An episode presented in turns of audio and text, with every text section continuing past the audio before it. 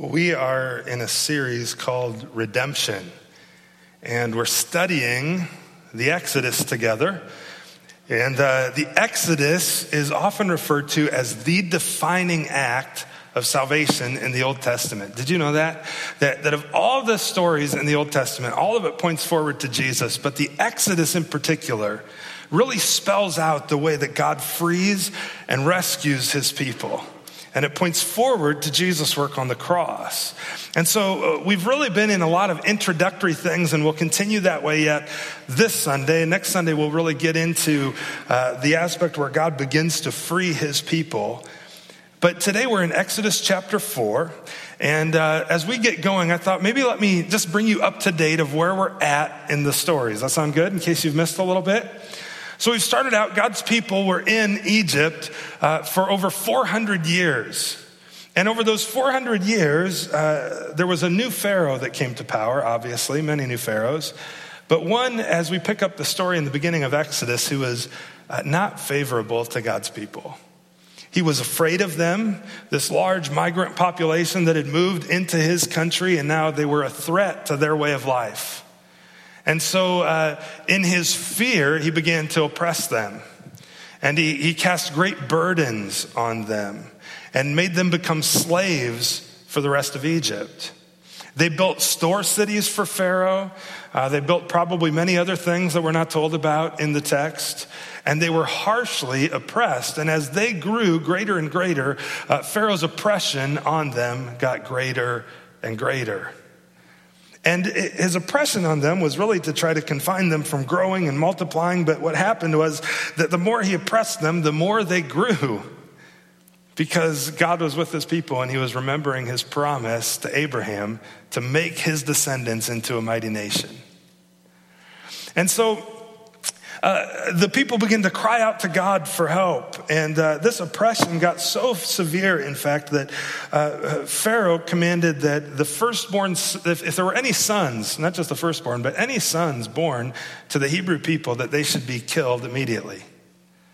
And there were some midwives who didn't obey this. And so then he told all the people of Israel, hey, when you see an infant boy that's a Hebrew, throw him into the Nile River. And so there was this one family, though, this one woman who was pregnant, and she gave birth to a boy who was healthy and, uh, and whole, and his name ended up becoming Moses. And she puts him in a basket and lays him alongside the river in the reeds. And uh, Pharaoh's daughter comes down to bathe, and she finds him there and has compassion on him. She takes him into her home and raises him as her own. And so this boy, this Hebrew boy, Moses, grows up in the palace of Pharaoh of the king. And over time, uh, though, it becomes apparent, we're not told when, but it becomes apparent to Moses that uh, he wasn't, in fact, Egyptian, but was Hebrew and was adopted into this Egyptian family. And he, he sees the Egyptians oppressing his people, the Hebrew people, Israel. And uh, standing up for someone, he ends up murdering an Egyptian man who is oppressing him. This gets back to Pharaoh, so Moses takes off for his life and flees into the wilderness of Midian, which would be probably modern day Saudi Arabia. And he takes off there and he lives there for 40 years. He, he meets his wife there. He has uh, uh, a couple sons there at least. And uh, after 40 years, uh, God appears to him, Jesus appears to him through the burning bush on Mount Sinai and says, Moses, the text tells us that Moses was about 40 when he ran, and now he's about 80 when the burning bush appears to him and says, Moses, uh, I'm going to use you to free my people, Israel. And Moses uh, gives all these objections about why he's not the guy to send. We've looked at those the last couple Sundays. And he's like, Oh, well, I, um, do, do, you know my, do you know who I am? Who am I, Lord? Uh, don't you know I, I, I, don't speak very eloquently. I kind of stammer and stutter. I don't, I don't know if I can really go before Pharaoh and talk. And, um, and, and he gives all these excuses. And then finally it comes out. He's like, I just, I don't want to do it, Lord. I don't want to obey. And so God says, Fine, you're going to miss out. The blessing is going to go in part then to your brother Aaron, but you're still going, Moses. And so he sets it up to where his brother Aaron, we're going to see this week, comes out to meet him in the wilderness. Aaron will be his mouthpiece. And the story we pick up today is really them heading back to Egypt. And contained in this narrative today is one of the weirdest passages in all the Bible. Are you ready for it? Just hold on to that thought because I think you'll agree when we get there. But with that, let me pray, and then we're going to pick up the story uh, where Moses is preparing now to go back to Egypt. Let me pray. Father, thank you for Jesus. Thank you for your grace. And uh, Lord, thank you for the example of Moses, a guy who we can readily identify with, a man who uh, had shortcomings, who had failures and yet you still called him and used him uh, for your glory uh, as he was obedient to you. The same is true for us, Lord, as we, as we turn to you and trust you and uh, obey you. You desire to use us for your glory and for others' good and for our joy. Holy Spirit, I pray against the enemy, his servants, their works and effects. Would you instead uh, come uh, and, and teach us and change us and make us more like Jesus? Give us the confidence of who we are in Christ. I pray this in Jesus' name. Amen. well, one of the things about Jesus that we've uh, talked about, and I've kind of hammered the last few weeks, is that when Jesus calls somebody to himself and they respond and become a Christian, the next thing he does is he sends them out on mission, right? Without fail. Every single person he sends. So if you're a Christian, You've been sent on mission. Now, Moses' mission was unique in that he was going back to Egypt to free God's people. But one of the things we see in Moses and we see in Jesus' call to us and his promise to send us and go with us is that Jesus wants to use you. He wants to use you. In fact, he wants to use Moses. Here we're going to see, even in spite of, of Moses' pleas, like, oh, I'm not good enough. I've, I've failed. Uh, don't, don't you understand? There's, there's nothing about me that's worth using. And in fact, I kind of stutter when I talk. And uh, how could you use me? And Jesus is like, well, Moses, I made you, and I want to use you. Yeah, but don't you know my past? Don't you know the ways I've screwed up? And well, of course I do, but I want to use you. I want you to go and rescue my people. No matter who you are, no matter what you've done, no matter what's been done to you, if you're a follower of Jesus, Jesus wants to use you. Do you believe that? Some of you, I'm guessing, maybe deep down though, you don't know if you really believe that, if God could really use you. But the truth is, He wants to, and He can, and he will. Let's pick up the text here with him sending Moses in Exodus 4. So uh, he had called Moses, he talked to him, and in Exodus 4, verse 18, it tells us after that whole encounter with the burning bush, Moses went back to Jethro, his father in law. And he said to him, Please let me go back to my brothers in Egypt to see whether they are still alive. And Jethro said to Moses, Go in peace.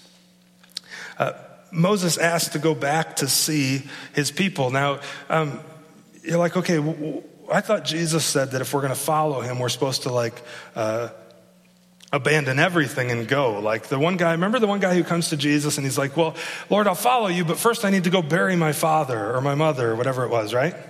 Remember that passage? And what does Jesus say? Unless you hate your mother and your father, you, you're no good to be following me. You can't put your hand to the plow and then turn back. What's Moses doing? Well, is, is this wrong of Moses to do this? I don't think so. I don't think so. I think Moses or, or, Jesus teaching on that isn't that you quit respecting and loving and caring for your family after you become a Christian, even if they're not followers of Jesus. It's that uh, you just recognize your higher calling is to Him, and when the two conflict, you've got to follow Jesus. What Moses is doing here is he's being a good son-in-law. He's being obedient because he was on, remember, he was at Mount Sinai. What was Moses? What was his uh, occupation? Do you remember? Starts with an S, ends with epard. shepherd, right? He was a shepherd. So Moses was a shepherd, and he had the flock that belonged to his father in law, Jethro. And he has, a, has the flock on Mount Sinai, and all of a sudden the bush appears to him. So, really, Moses is being uh, an honorable man in that he's taking back what's not his to give it back to his father in law. He's got to take that flock back to him. And then he also, because he had been under his authority, living under his house, uh, he asks his permission to go back. Now, if Jethro had said no, I think we would have still seen Moses go. That's where Jesus' teaching about, um, you know, you need to honor me first. If, if you don't hate your mother and father, he's not literally saying hate them. He's just saying, if you can't put me before them, you're not fit to follow me. So uh, he goes back to them, honors them. They, he, Jethro says, go, and he begins to go. He said he wants to go back to my brothers in Egypt, he said, to see whether they are still alive. Well, now Moses identifies himself fully as, an, as not as an Egyptian, but as an Israelite, doesn't he? My brothers who are in Egypt. But yet we still see a little bit of Moses' timidity because he goes to find out if they're still alive, see if my family's still alive. Well, God had already told him they were still alive. He told him that Aaron, his brother, was coming to meet him, right? So we see a little bit. Can't you resonate with that? You're, or Moses, he, he's not quite fully bold yet, but he's still following, and guess what? God is still going to use him. So Jethro says to Moses, Go in peace. And then the Lord said to Moses in Midian, uh, He says, uh, this passage kind of winds around, giving an account in different ways. Go back to Egypt, for all the men who were seeking your life are dead. Remember, Moses had ran into the wilderness because he had murdered a man, and now all those people who are seeking his life are dead. So he's concerned about Moses' safety that he can go back, isn't he? So Moses took his wife and his sons and had them ride on a donkey. Now, we've been comparing Jesus to Moses, right? And Moses to Jesus. And here's another example. When Jesus was a young boy in Bethlehem, there was an edict put out to kill all the young boys, wasn't there? And so, what did uh, God appeared to his adopted daddy Joe and said, Hey, uh, get up and go because uh, Herod's coming. They're, they want to take the boy's life. You need to flee, go to Egypt. And so he saddles up his family on a donkey. And where do they go? To Egypt. Now, he was, Jesus, God was concerned about their safety. And I think it's the same thing here with Moses. God is concerned about their safety. And he saddles up a donkey and he takes his family and goes into Egypt. And it says, And Moses took the staff of God in his hand. Now, it's no longer Moses' staff. We saw last week where uh, God gave Moses three signs, and one uh, especially was with his staff, where he threw it on the ground and it became a serpent, and then he picked it back up and it became a staff again, right? And it goes from be- being Moses' staff to the staff of God. And I told you, if you remember, I said, we're going to see the staff as a symbol of God's presence over and over in Exodus and a symbol of God fulfilling his promise. Now, what I didn't get into last week is that in that day, your staff was like your primary ID. It was likely that men and women both had staffs. We only see them in the context of men having them in the, in the Bible, but chances are that women had them as well. And your staff would have been akin to your identification. Uh, in terms of travel, it'd be like your passport. In, in terms of, of purchasing something, it'd be like your debit card. It'd be your signature on a covenant. Your staff was what identified who you were. And many of them likely had intricate carvings and things like that that clearly identified to the people who knew that person whose staff that was. And so this staff, Moses' staff, goes from being the staff of Moses to the staff of God. And the staff then was the symbol of God's presence with Moses. It was his promise that through Moses, he was going to accomplish all these things and that he was going to be with Moses the whole time. It'd be kind of like any of you who have teenagers and you're brave enough to give them your credit card. And you say, Here, go. You can go with my authority, you can purchase something, you can do. That's a very similar idea, at least in our culture, maybe, of, of a staff. And it was God's authority and his presence with Moses. And you'll see Aaron's staff called the staff of God as well, because God works through Aaron in the same way. And the Lord said to Moses, When you go back to Egypt, see that you do before Pharaoh all the miracles that I've put in your power. Do you remember the miracles? I already mentioned one. You know, you take your staff, throw it down, and it'll become a serpent. Now, when God first told Moses to do these things, though, it was so that who would believe? It was so the Israelites would believe. And now it's clearly also a sign for Pharaoh to believe. So he did that, and then he also put his hand inside his cloak, and what happened to it when he pulled it out? It was leprous and white and uh, just an awful skin disease. And he puts it back in and pulls it out, and he's healed. There's sign number two. And sign number three, which was geared more towards the Egyptian people, and so now it's obvious why that was because Moses, God wants Moses to do these before Pharaoh too, is he would turn uh, the, the Nile, pour water out and it'd turn blood and eventually turn the Nile to blood.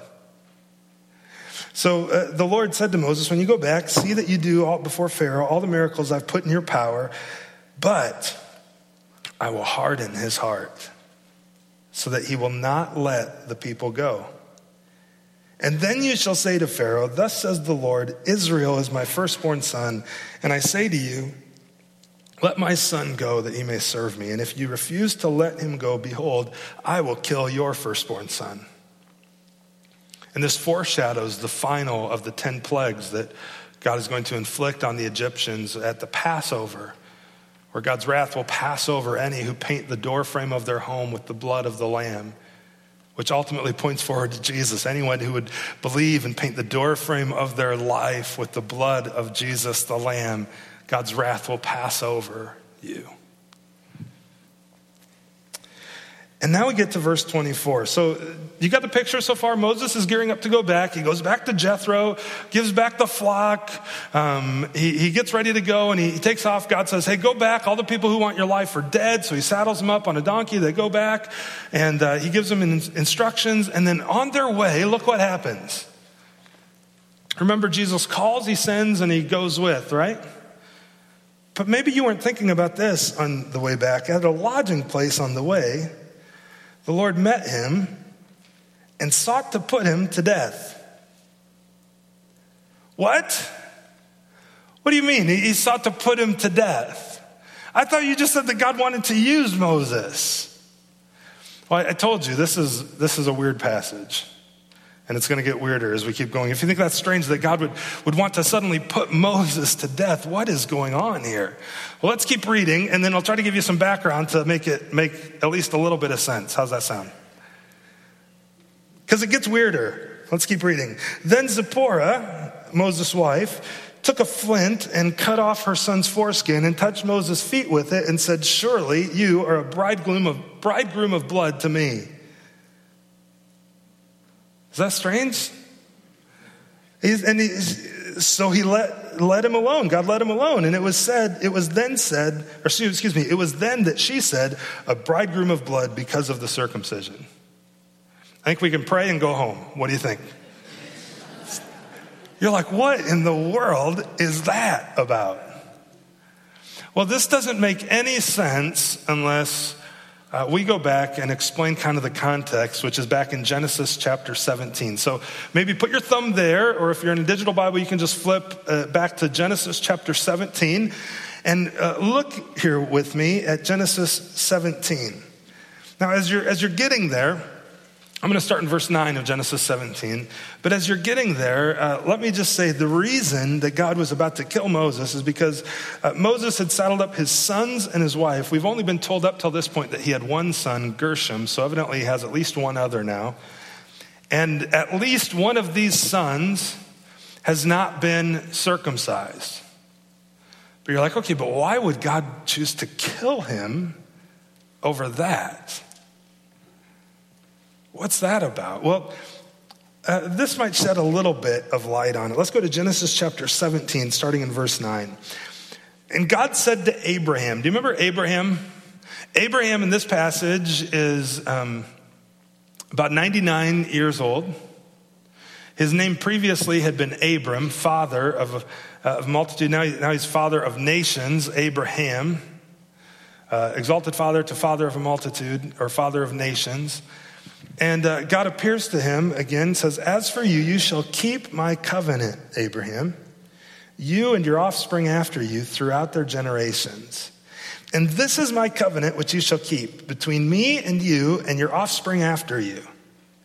Every male among you shall be circumcised. You shall, uh, circum- you shall be circumcised in the flesh of your foreskins, and it shall be a sign of the covenant between me And you, he who is eight days old among you, shall be circumcised. Every male throughout your generations, he said that a couple times, every male, whether born in your house or bought with your money from any foreigner who is not of your offspring, both he who is born in your house and he who is bought with your money, uh, in other words, under your authority, your, your slaves, uh, your workers, shall, shall surely be circumcised. So shall my covenant be in your flesh, an everlasting covenant. Any uncircumcised male who is not circumcised in the flesh of his foreskin shall be cut off from his people. He's broken my covenant. Pretty clear, right? This was a, this was a mark that was given, a mark uh, to all the male children uh, in Abraham's family, a mark on the flesh that was not easily reversed, that identified them as God's people. And it was to happen in a very specific way, like on the eighth day after they were born. By the way, it's because of this that some churches do practice infant baptism, because they see baptism as the sign of the new covenant. And so while they're young, preferably eight days, you would get baptized as a symbol of being part of God's family, and it would become effectual later when you trust Jesus. That's the tradition I grew up in. Maybe some of you did too. But in, in, any case, though, with, with circumcision, it was, it was just that. It was this physical symbol that, that made you part of God's family, but there was a certain sense where it was by faith that this child would grow up to serve and love the Lord. And it was very clear that if you didn't do this, what would happen to those children and to their families? They'd be cut off from God's covenant.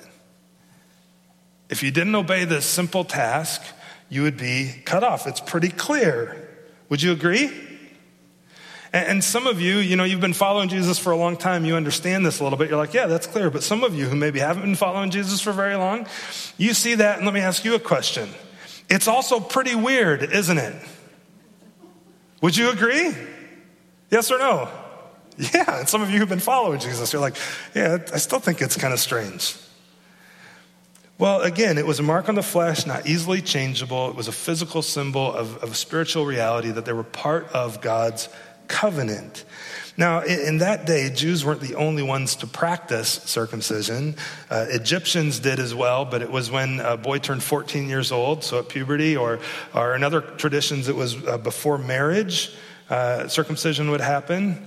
Um, which all those were considered an abomination by the Jewish people, but uh, I, I kind of like the eight day plan, not the, you know, right before marriage or, or right after puberty plan. But here's the deal God's gracious in that, isn't He? And it's a mark, though, but here, here's, the, here's the thing. Let me bring you back. I made you laugh a little bit. That's good. Here's the deal it was clear that Moses hadn't obeyed this with at least one of his sons. Now, all the whys and all, the, all that we're not going to get into, and, and I know it seems strange, and to us it is strange, but Moses hadn't obeyed. And because he had not obeyed, God's anger was kindled against him, wasn't it? Because it was pretty clear if you don't do this, your family, you'll be cut off from the covenant. You'll be cut off. And that's what, what Moses had done. And now that's confusing and hard to understand. But of why that is. Isaiah tells us that my thoughts, God says, are not your thoughts. Neither are your ways my ways, declares the Lord. For as the heavens are higher than the earth, so are my ways higher than your ways, and my thoughts than your thoughts. Deuteronomy tells us the secret things belong to the Lord in terms of, of why this sign, why these things. But the things that are revealed belong to us and our children forever, that we may, we may do all the words of this law. So it is confusing. And, but all of God's word is there to teach us something. Paul tells Timothy, uh, all scripture is breathed out by God, profitable for teaching, for reproof, for correction, for training in righteousness, that the man of God, the person of God, may be complete and equipped for every good work. So, this account now of Moses on his way back to Egypt, and this just kind of really strange passage where uh, he becomes sick and the veil gets pulled back, and we see that it's because he's about to die, and it's because uh, he hadn't circumcised his son. And so his wife, Zipporah, steps in and she does it. And then uh, Moses uh, recovers and everything just goes on hunky dory the rest of the story. Now, let me tell you exactly why this happened, right? You might want to write this down. I don't know. I don't know. Other than the fact that Moses hadn't obeyed. That's the only clear thing. And the other thing that's clear here is that we can learn something from it. All of God's word is there, is there to teach us. So here's a few things that I see that we can learn from this passage. Um, by the way, the fill in up at the top in this section see, Jesus wants to use you, but he requires uh, repentance and obedience. He requires you to repent and turn to him, and he requires you to repent and to obey him. The degree to which God will bless your life and use you is the degree to which you will repent and obey.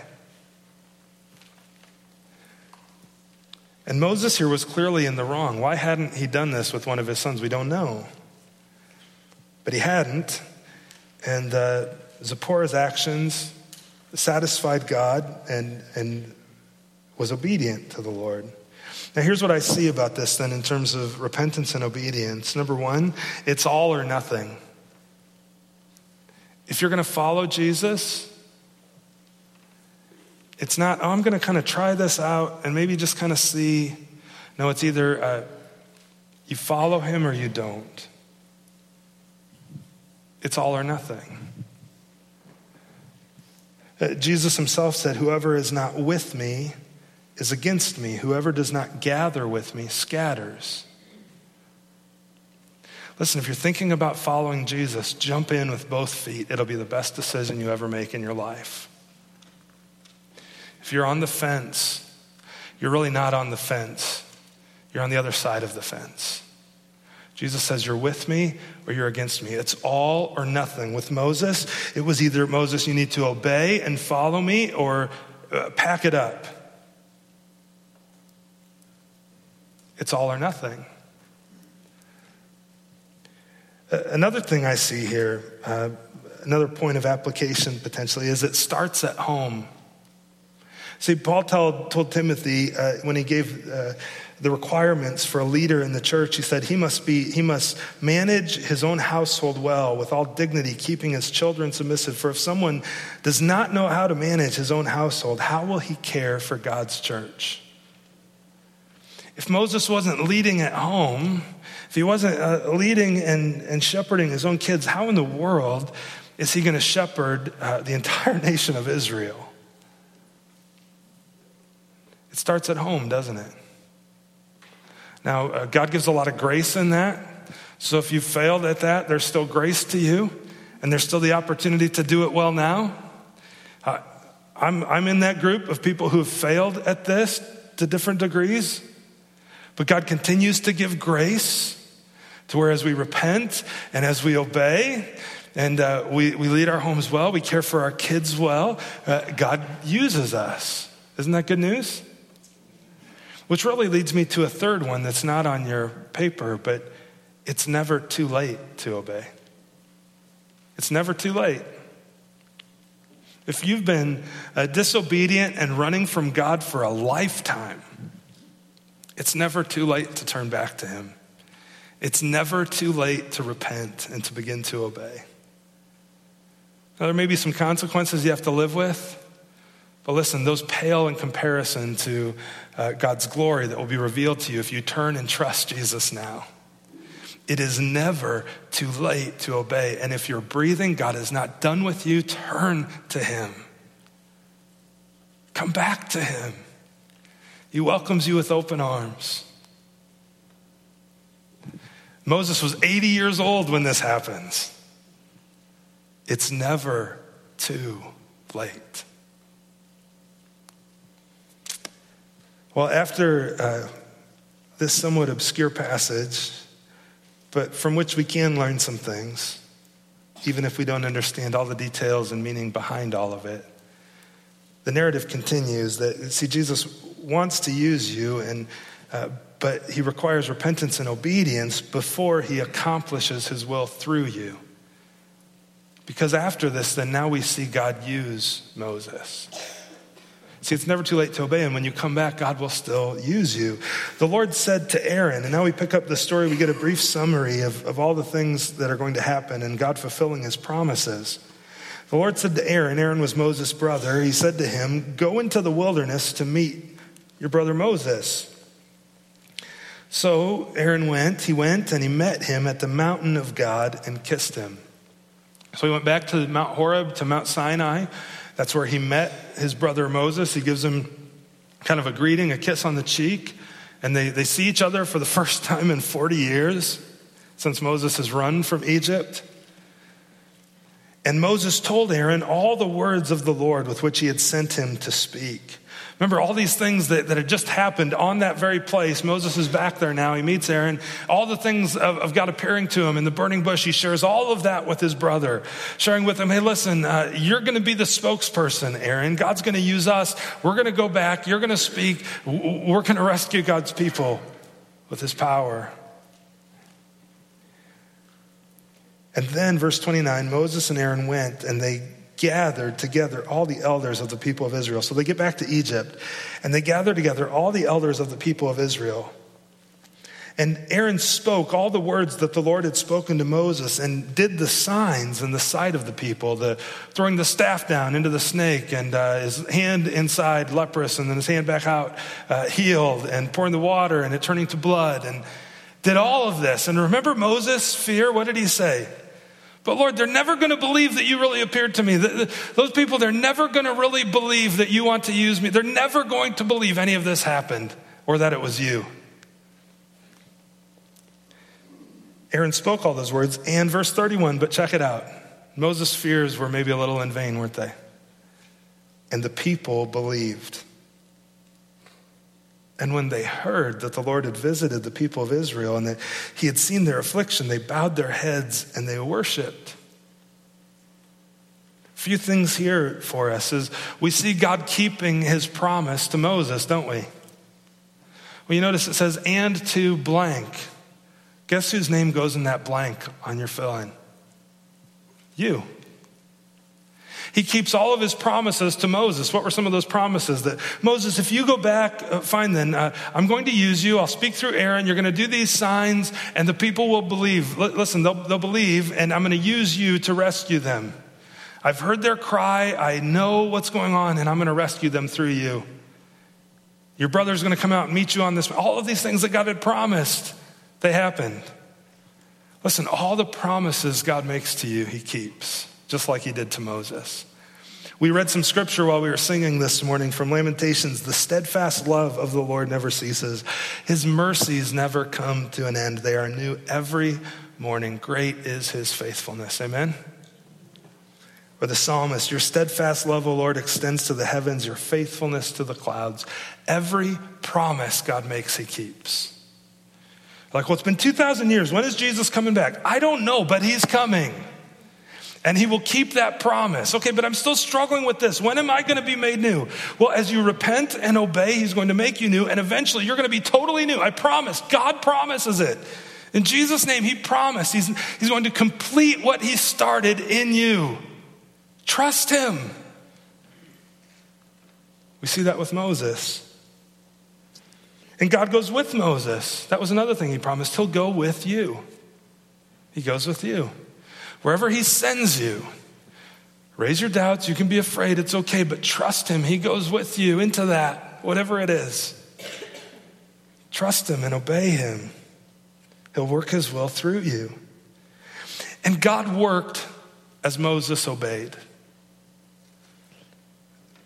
Moses obeyed. Um, he kept. He, he followed uh, even on the way. His wife steps in in obedience, and as as he obeys, uh, God continues to work, and He'll do the same as you obey Him as well. It's worth noticing how little the Bible talks here about Moses meeting with the elders in Israel compared to how much it talked about his fear of going.